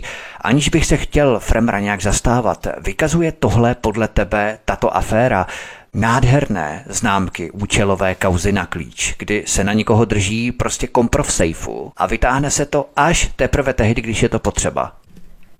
Tak je to úplně ukázková eh, záležitost, protože když sáhneme do eh, justice, teda myslím eh, soudy, státní zástupce, tak, tak skutečně tam nalezneme staré komunisty, kteří velmi dobře sloužili bývalému režimu, kteří velmi iniciativně sloužili. Máme, proč se vytratili složky o milicích, proč nevíme, kdo z nich byl v milicích. To, to byla záležitost, která byla ještě mnohdy horší než komunistická strana. To byl další nástroj. Eh, ta, takže je to skutečně eh, obdivuhodné, že eh, u jednoho to platí a je dehonestovan a 30 let vlastně vykonával svoji práci a u druhého to neplatí a řekne se, že si to za těch 30 let odpracoval pro novou demokracii naši takže je to úplně jasná účelová záležitost, prostě nevyhovoval, nevyhovoval strukturám, eh, možná, že s něma v těch nových strukturách nejel na tom správném parníku, takže je to absolutně účelová záležitost, protože kdyby se mělo takto přistupovat, eh, kdo byl a nebyl, tak by se musela udělat eh, skutečně čistka ve velkém a nemohli by někteří být schváleni, přestože tu minulost mají úplně stejnou eh, do vyšších funkcí v justici a naopak tady tito praniřování a dehonestování. Takže mm, já jsem plně názoru, že se prostě nehodil Jinak tam pan Rychecký byl vlastně taky velký komunista, že celá jeho rodina a e, jako ústavní e, soudce nebo předseda ústavního soudu a, a všech dalších e, soudních pozic předtím po roce 89 zastával funkce a také byl z velmi eh, angažované komunistické rodiny a v té dřívější době pracoval pro tento režim tak eh, nevím, proč si zrovna vybrali tady tohoto pána. Znám jiné eh, soudce, kteří, kteří, kteří byli nejen v komunistické straně, kteří i mají rádi alkohol, a o těch se vůbec nehovoří, protože možná plní, eh, možná vyhovují tomuto režimu. Takže nevím, proč zrovna tady tohoto soudce takto dehonestovali a dehonestovali ho ve chvíli, kdy měl jít na ústavní soud, přičemž 30 let si taky odpracoval pravděpodobně ten hřích z dřívějška a e, takže tomu nerozumím. Teď, aby zase někdo neřekl, ona se zastává komunistů. Nezastávám. Já jsem nikdy, nikdy v komunistické straně nebyla. Takže ani před e, rokem 89, ani po roce 89. Takže se jich nezastávám, naopak mám výhrady, ale e, měli bychom měřit stejným metrem, pokud si hrajeme na demokratickou společnost. Zbigněk Prousek do třetice k české justici. Vrchním státním zástupcem v Olomouci má být ředitel Gibbs Dragoun. Odkaz číslo 8 v popise pořadu na Odyssey.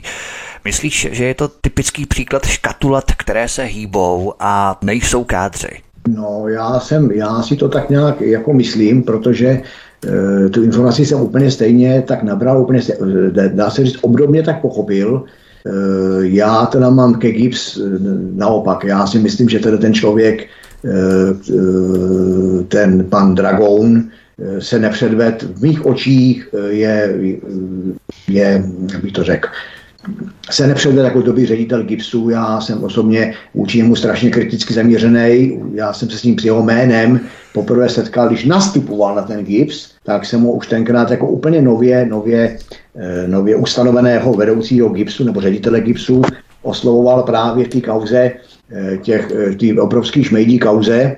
Poslal jsem mu čtyři obsáhlé podání, který se týkali asi 10 až 17 nespolehlivých policajtů z Mělníka, Mělnicka a vůbec z nejvyšších patrech policie v Praze. A výsledek byl, výsledek byl ne, výsledek byl nula, výsledek byl žádný. Všechno to skončilo pod kobercem. Takže já jsem k jeho činnosti velkým kritikem a proto právě si myslím, tady to v podstatě je velmi stručný, že to jmenování, na vrch, jmenování jej vrchním státním zástupcem, tak uvažuji v takových třech zásadních rovinách. První ta rovina mýho uvažování je, že to je za odměnu, to znamená někomu v něčem dobře posloužil, být třeba za, za tu kauzu jed, v jedné věci, to úplně v rámci politiky, vrcholové politiky stačí, nebo vrcholně špinavý politiky stačí, takže za odměnu, nebo za druhý je potřeba ho ně, někam uklidit, to je druhá možnost, že něco je rozjetýho, co ještě nevíme a je potřeba, až to praskne, aby už byl uklizený, aby už byl v bezpečí, jakožto, jakožto servil, člověk servilně sloužící režimu. A nebo taky se ještě nabízí třetí úvaha, a to je úvaha o tom, že, splň, že je jmenovaný tam, kde je jmenovaný na to, na to vrchní státní zastupitelství proto, aby teprve splnil nějaký úkol, který dostane. To znamená úkol v kauze Byty Brno, úkol v kauze Bečva, co já vím, můžu spekulovat, takový kauz bych našel možná i víc, teď mě napadají třeba ty zrovna dvě, Byty Brno nebo, nebo něco takového, ale zase by to potom znamenalo, že jestli je tam vybrán nějakou, nějakou, jak to říkal Alinka, že to nemá ráda, nějakou elitou, tak e, zase pochopitelně tam nebude vybraný člověk, který by s nima ty karty nehrál, jako je třeba ten soudce Freml. Bude tam vybraný člověk, který s nima ty karty hrát bude. No a můžeme se domnívat, že tedy ten, ten člověk je jmenovaný proto, že ty karty s nima hrát bude. Ale jak říkám, to jsou takové tři, tři úvahy, tři spekulace. Já si myslím, že to je naprosto vystižný, jasný, že bych tomu asi dále, dále nezdržoval. Jenom bych tady poprosil Vítku, jestli se ještě můžu vrátit k tomu, tomu co tady Alenka řekla velmi, velmi stručně k tomu soudci Fremlovi. E, tam je ještě potřeba připomenout, že pan prezident Petr Pavel se angažoval a odložil jeho jmenování, dokud se údajně vše neprověří. Aspoň takovou zprávu jsem nadnímal z médií. Když jsem to četl, ten nadpis, prezident Petr Pavel odložil jmenování, dokud neprověří jmenování ustanovení e, soudce Fremla do, do jakožto ústavního soudce, tak jsem si říkal v duchu, no to teda ten pravej, protože e, te, toho Fremla totiž lidově řečeno tepali na nějaký kauze, nějakého dělníka někde z roku 1985. 1985, slyšíte oba dobře, jo? Tak si tak říkám v duchu, co pak dělal pan prezident Petr Pavel v roce 1985. No a když jsem si takhle tu, v tom, se v tom pídil, tak jsem si našel služební hodnocení vojáka z povolání z března roku 1988, nebo dokonce služební hodnocení jakož jeho vojáka, jeho třídně politického profilu z roku 1987. To je taky počteníčko. Takže já si myslím, že vedle, jenom vedle těch dvou listin, co teďka zmiňuju, dvou listin, je pan soudce Freml, kam se hrabe. Kam se hrabe? Na třídě politické profil pana Pavla a na to, jak je hodnocený v marxisticko-leninské přípravě, v oddanosti režimu a tak dále, a tak dále, jako tehdy ještě stát kapitán nebo podplukovník, to je jedno. Takže to je jedna věc. A e, další věc je e, závěrečná, který, závěrečná poznámka tomu soudci Fremlovi, kam se na něj, e, kde, kde máme dneska teda ty, ty novodobí soudce politických procesů, kde, kde máme, eh, kde, kde se hovoří ve veřejnosti o panu Sochovským, eh, soudcem Skladna, který soudil, eh, soudil Tušlá Čermáka, kde máme zmínku o, sou, o soudci Svrček z kauzy Vrábel, kde máme pana soudce Lněničku, který potvrdil pět a, pět, pět a půl roku Čermákovi za takzvaný terorismus, podotýkám terorismus, kdy jsme, kdy jsme vydržíme podle advokáta, advokáta Čermáka, jen taková vsuvka zábavná, tak držíme primát v pojmu terorismus, protože jsme země, která má jako první, asi první na světě, teroristu, který, se ke, který svůj čin avizoval předem, dal ho do médií a teprve potom se to označilo za teroristu. Takže to, se, je jen taková, taková vsuvka, ono to má víc smyslu. Takže dalo by se o tom hovořit, ale je to přesně o tom, jako, jo, jako, jako známe všichni to úsloví, tím to uzavřu, jako když zloděj křičí chyťte zloděje, anebo já bych tady řekl, řek, prostě zažraný komunista křičí chytě komunistů. To jsou úplný nesmysly. Nějaký, nějaký případ z roku 85 v porovnání s minulostí pana Petra Pavla, no fuj, tady byl. To je všechno. Ještě v rámci toho vrchního soudu v Olomouci, Alena Vytázková, když jsme se to bavili právě o tom, že má být vrchním státním zástupcem v Olomouci pan Dragon z GIBS, generální inspekce bezpečnostních sborů, není to typický příklad takzvaného systému otáčivých dveří, v angličtině se tomu říká, protože máme tady pár tisíc borců, kteří se střídají a protáčejí na mocenských pozicích a tak nějak kontemplují z jedné trafiky na druhou. A ví se o nich, že budou poslušní, že budou vykonávat zadání, že budou přikrývat to, co je třeba, anebo naopak, že budou soudit, co je třeba.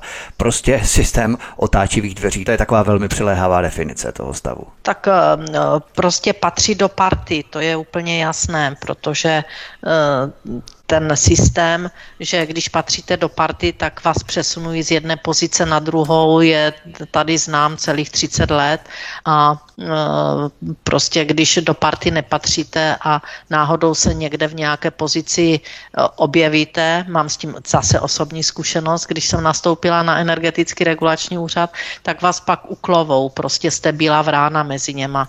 E, dostanete se tam nedopatřením, protože nepatříte do party, co tam máte co dělat.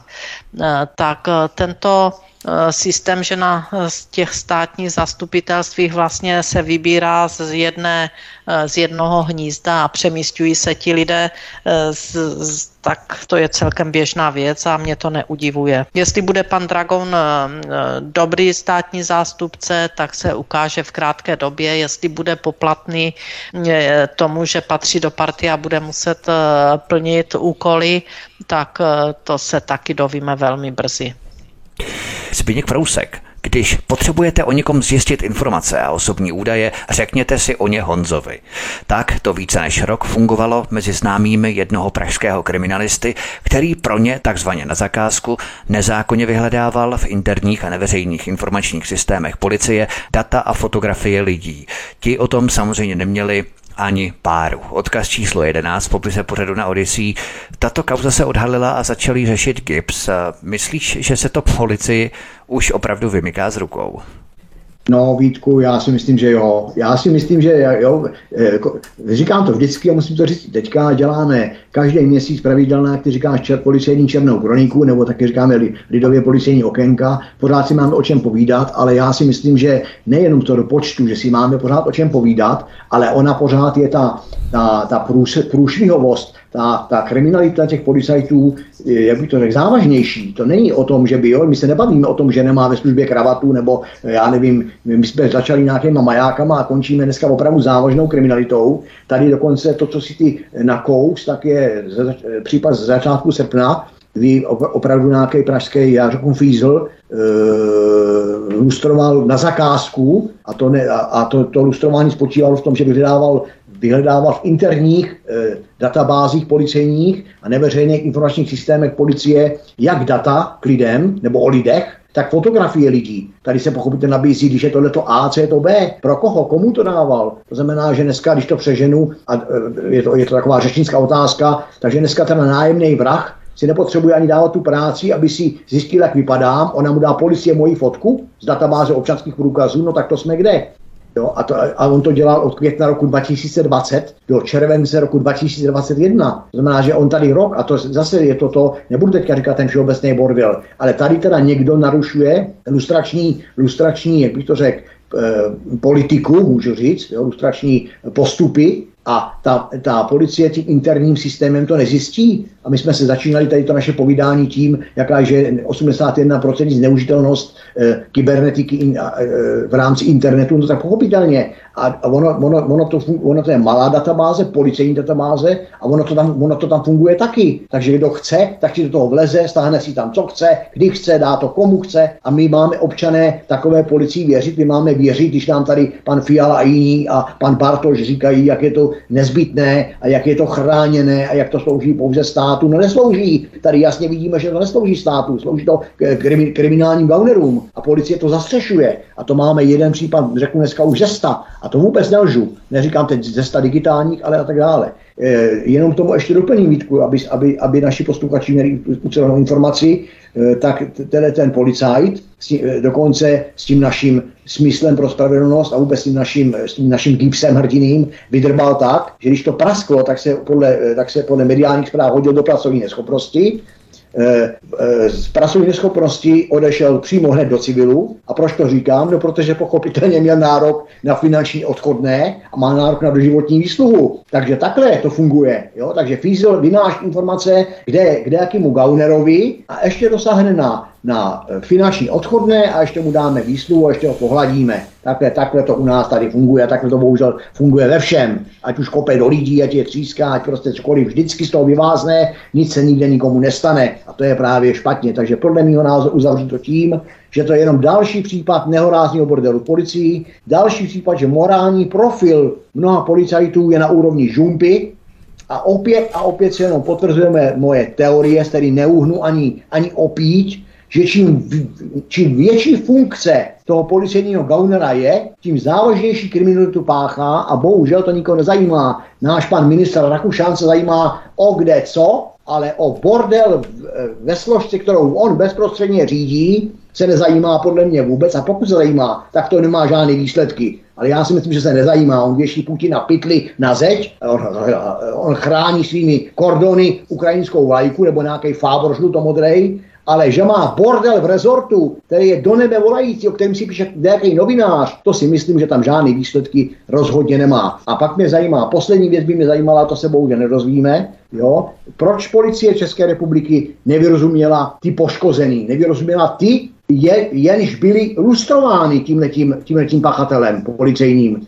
Proč nevyrozuměla lidi na vaší fotografii, se díval neoprávněně, tam ten policajt, došlo k úniku, vaše data e, e, byly zneužity k tomu a k tomu e, tímhletím a tímhletím, nebo jenom zneužity, nebo vaše fotografie zneužity a nemusí říkat kým. To znamená, že ten člověk, ten poškozený, nemá dneska do dneška, on, on o, o tom ani neví, že je poškozený, to znamená, že on nemá ochranu žádnou. A teď je otázka, kde vyplave ty informace, které on rok někomu dodával, který na koho je dodával, proč je dodával, takže já si myslím z hlediska selského rozumu i nějaký týmní praxe, že si někdo stahoval z policejní databáze moji fotografii, tak bych o tom měl minimálně vědět, abych já přijal nějaký, nějakou tu, jak oni říkají, teda přiměřenou opatrnost. Já teda teďka nevím na základě fotografie, kdo na mě vystřelí brokovnice odkud. Ale to nic, to se neděje a to pan Rakušan nepotřebuje zaujmout žádný stanovisko, nebo aspoň jsem ho teda nikde neviděl. To je všechno. Ale Vytázková to, o čem hovoril Zbyněk, není samozřejmě ojedinělý případ, protože to, že se to policii vymyká s rukou, není až tak daleko od reality, jak jsem řekl, protože úniky informací ze spisů trestních řízení a neveřejných databází jsou dlouhodobým problémem, se kterým se česká policie potýká. A podle statistik GIPS odhalených a obviněných policistů přibývá. Odkaz číslo 12 v popise pořadu na Odyssey vidíme tedy, že se nejedná zdaleka o ojedinělý případ, ale statistiky GIPS zaznamenávají rok od roku stále více podobných případů, kdy si nějaký policista na zakázku vytahuje informace z interních a neveřejných databází. Myslíš, že je to opět výsledek oné digitalizace, kdy je dnes více než kdy jindy lehčí pro policisty do těch databází nahlížet, než kdykoliv předtím? To nemůže být o tolik lehčí, protože oni by správně měli mít eh, ty počítače zakodované, že se dostávají jenom do určitých systémů, kde mají přístup. Takže eh, musí nějakou bariéru nějakou bariérou musí projít, aby se dostal do databází, kde přístup nemá. Jo, to je za prvé. Takže to není úplně tak jednoduše, že klapne a najednou tam někoho vidí. A, a Právě. A každý ten vstup do té databáze je také zaznamenaný, že tam někdo Takže, vstoupil, kdo tam vstoupil, ano, z jakého hesla a tak dále. Ano, jo, to je ano, taky a proč věc. tam vstoupila, že tam neměl co dělat. Jak jo, čili, to, čili, čili toto musí nějaký ten, já nevím, analytik, který má na starosti tuto oblast u policie, tak to musí vidět, že tam vstupují ti, kteří tam nemají co dělat a, a že tam něco hledají a vytahují. To oni musí zjistit, to je za prvé. Se oni v tom nejeli taky, že eh, No, no, to, se stalo mě, to se stalo mě konkrétně. No, takže, takže je, to, je to okamžitě zjistitelné a proč s tím nic nedělají? Protože to už se nedovíme. My se dovíme jenom to, když to praskne. A když se najednou objeví, že se dostali tyto data někam, kde neměli a praskne celý ten řetězec tady těchto e, zneužití. Takže nemůže být vinen jenom ten, který ty eh, data eh, stahoval a někomu je předával XY, nevíme komu a za co. A e, vinný je ten systém, že když to odhalí, jak to, že se nic neděje. A oni řeknou, ano, děje se. Ale co se děje? Asi vůbec nic, protože bychom museli vidět, že tady tito lidé by měli být trestně stíháni, ne, že dostanou jenom, ne, nedostaneš odměnu dva měsíce. Jo, a tři třetí měsíc ti dáme desetinásobek, ať se ti to vyrovná. Ehm, tady jde do jisté míry o trestný čin zneužití pravomoci, že vytahují eh, já nevím, důležité data pro někoho a někomu je předávám. Určitě to dělám s nějakým úmyslem poškození vlastně celého vyšetřování a, eh, po, eh, a po, podporu vlastně trestné činnosti, protože podporuji tady tím trestnou činnost činnost. Když, když někomu předávám nějaká data, ať už to jsou kauzy, které, které se řeší, anebo někdo chce na někoho mít nějaký kompromitující materiál, který chce pak zneužívat. No a viděl jste, viděli jste, slyšeli jste, kolik policistů by bylo tímto způsobem nějak stíháno a skutečně odsouzeno za trestný čin, závažný trestný čin? Já jsem to je téměř nula, to, je téměř nula. to jsou výjimky výjimek. To je právě to důležité a možná přece jenom bych navázal poslední informací na tuhle kauzu, protože to s tím přímo souvisí. A v podstatě to reflektuje na to, že policie má stále větší a širší databáze, konkrétní databáze a větší databáze ohledně jednotlivců, protože policie čelí kritice za rozpoznávání obličejů. Kamery umí přiřadit obličeje jméno a adresu a další údaje. To je realita, kterou přináší umělá inteligence. Česká policie program na rozpoznávání obličejů používá už rok. Odkaz číslo 10 v popise pořadu na Odyssey. To ale přece každý věděl před zavedením, že tohle budou ty kamery umět. Takže zase něco se nainstaluje, počká se, až se projekt ukotví a potom se jako sprásknou ruce, ježíši, oni se hrozně diví, co to všechno umí. Nicméně to přímo souvisí s těmi databázemi, že v podstatě policisté mají pořád lepší a lepší databáze a samozřejmě zranitelnější pro tuto činnost, kterou jsme popisovali v předchozí kauze. Zbyňku poslední slovo. No já si myslím, že, že Alenka to tady celkem dobře odkryla. Já si myslím, že s tím zásadním problémem je zaprvé, že na co vůbec, použí, na co vůbec eh, potřebují tak obrovsky široké databáze, to o tom by se dala vést široká diskuze. Za další si myslím, že pole neoraný je v tom, jak jsem to už tady říkal, a to s tím taky souvisí, že, tu, že ty policisty, ty řadoví policajti, nikdo v průběhu služby nekontroluje. Jako nekontroluje dopraváka, jako nekontroluje pořádkovou službu, tak nekontroluje i tady ty lidi, čili nekontroluje tu, tu, tu, tu, řeknu teďka, tu kriminální službu nebo SKPV, skupina kriminální policie a vyšetřování, nekontroluje v jednotlivých úkonech. Eh, odha- praskne, praskne to, jak jste použili ten pojem, až zpětně. Když je někde nějaký průšvih, tak se zpětně eh, výjimečně odvine, odvine ten, jo, zamotá se to zpátky, ta páska a zjistí se teda kdo, kde, co lustroval a tak podobně, ale běžně není kontrolováno, aby si nějaký vedoucí pracovník podíval, co dnes kdo lustroval a co lustroval a proč to lustroval. Takže to neexistuje. Potom se zmiňovali věc to, to těch analytiků, já jsem se setkal ve své praxi, v bohužel velmi, velmi palčivý praxi, že právě skrze analytiky konkrétní policajt, přezdívku Keňas, to je jenom přezdívka, to není jméno, eh, získával informace právě o tom, jaký, jaký podněty jsem já policii předal a aby neměl, aby, jak se říká lidově, s tou kartičkou se nepřihlásil do toho počítačového systému, nezaznamenalo to, že právě on toho a toho dne, té a té hodiny, tolik a tolik, takovou dobu se koukal na informace tak šel do kanceláře analytiků, kteří tam, kteří tam dávají informace do toho systému sami z různých papírových eh, dokumentů a jak se říká lidově přes rameno se díval, protože analytici to je jejich práce, oni se přihlásí do, do toho systému ráno v 8, odhlásí se odpoledne v 16 a nikdo nezjistí, co oni jakoby v tom systému dělali. Tak to je takový doplněk k tomu, co říkala, co říkala Alenka. No a k tomu... A nemůžu se jenom tak dívat přes to rameno, oni tom ti analytici musí vědět, že tam to policista je, že ho to požádal, on tam ne, on no, tam, ne, on, on tam, on tam nekouká jenom tak přes rameno. On tam vůbec nesmí do ty kanceláře, aby jsme se bavili, eh, jak se říká, nohama na zemi, čili ten, ten analytik vůbec to je režimové pracoviště, tam nikdo nemá co dělat. Jestli on tam vejde a přes rameno se kouká, tak je to celý špatně, je to vlastně únik informací, je to, je to spolupachatelství na tom úniku informací, ale zase, kdo v té branži dělá, tak ví přesně, jak se to dá e, odrbat. To znamená, že takhle se to právě odrbat dá, že není zaznamenáno, kdo se na to koukal, ten analytik se pochopitelně na to koukat může, anebo naopak tam dokonce něco přidává a tak dále a tak dále.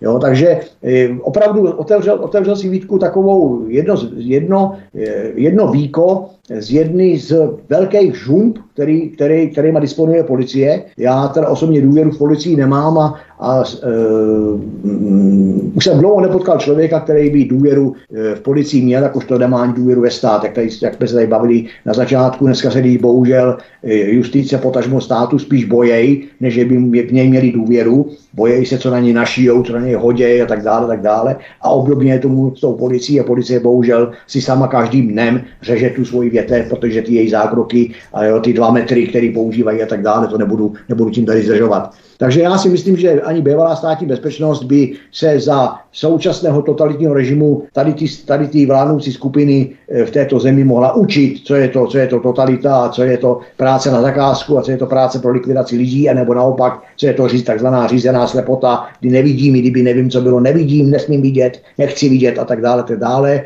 Já si myslím, že pojem svoboda, takový ty pojmy ochrana osobnosti e, e, a nějaké lidské hodnoty v této zemi, to jsou jenom žvásty, to jsou jenom žvásty, které v praxi vůbec nefungují.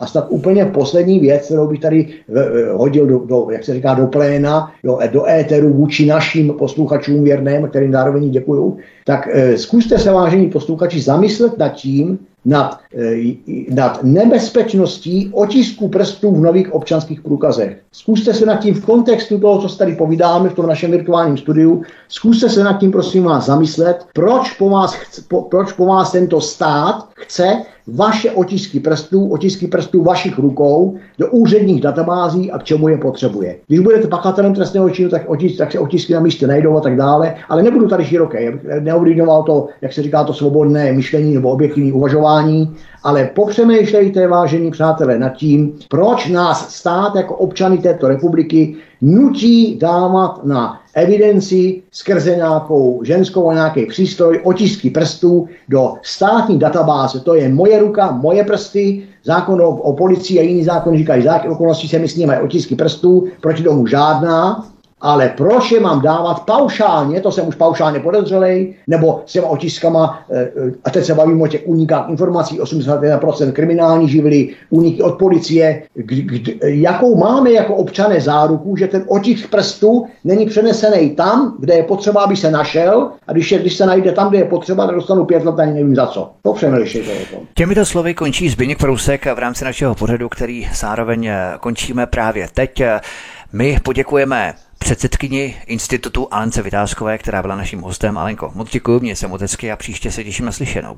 Já děkuji za pozvání a také se těším na příště. A také se rozloučíme s členem výkonné rady institutu Aleny Vytázkové s Biňkem Prouskem Zbyňku. Taky moc díky, měj se moc fajn a příště naslyšenou. Ahoj. Děkuji za pozvání. Závěrem ještě eh, děkuji našim posluchačům všem a zároveň děkuji i těm, kteří mě píšou na Facebooky, na Twittery, zprávy různé, informace, které využívám, takže opravdu všem děkuji a všem přeju hezký večer. Budeme také rádi, když se i vy, milí posluchači, připojíte a připojíte třeba nějaký váš komentář tady na kanál Odyssey pod pořadem do komentářů. To budeme velmi rádi, když se s námi třeba podělíte o nějakou informaci, nějaký poznatek váš, který máte třeba i v rámci vaší zkušenosti s interakce se státem anebo silovými rezorty a složkami.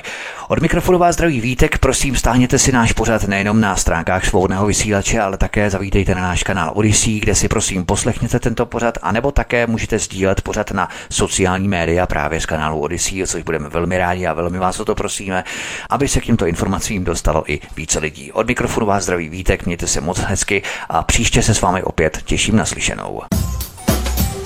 Prosíme, pomožte nám s propagací kanálu Studia Tapin Rádio Svobodného vysílače CS. Pokud se vám tento nebo jiné pořady na tomto kanále líbí, klikněte na vaší obrazovce na tlačítko s nápisem Sdílet a vyberte sociální síť, na kterou pořad sdílíte. Jde o pouhých pár desítek sekund vašeho času. Děkujeme.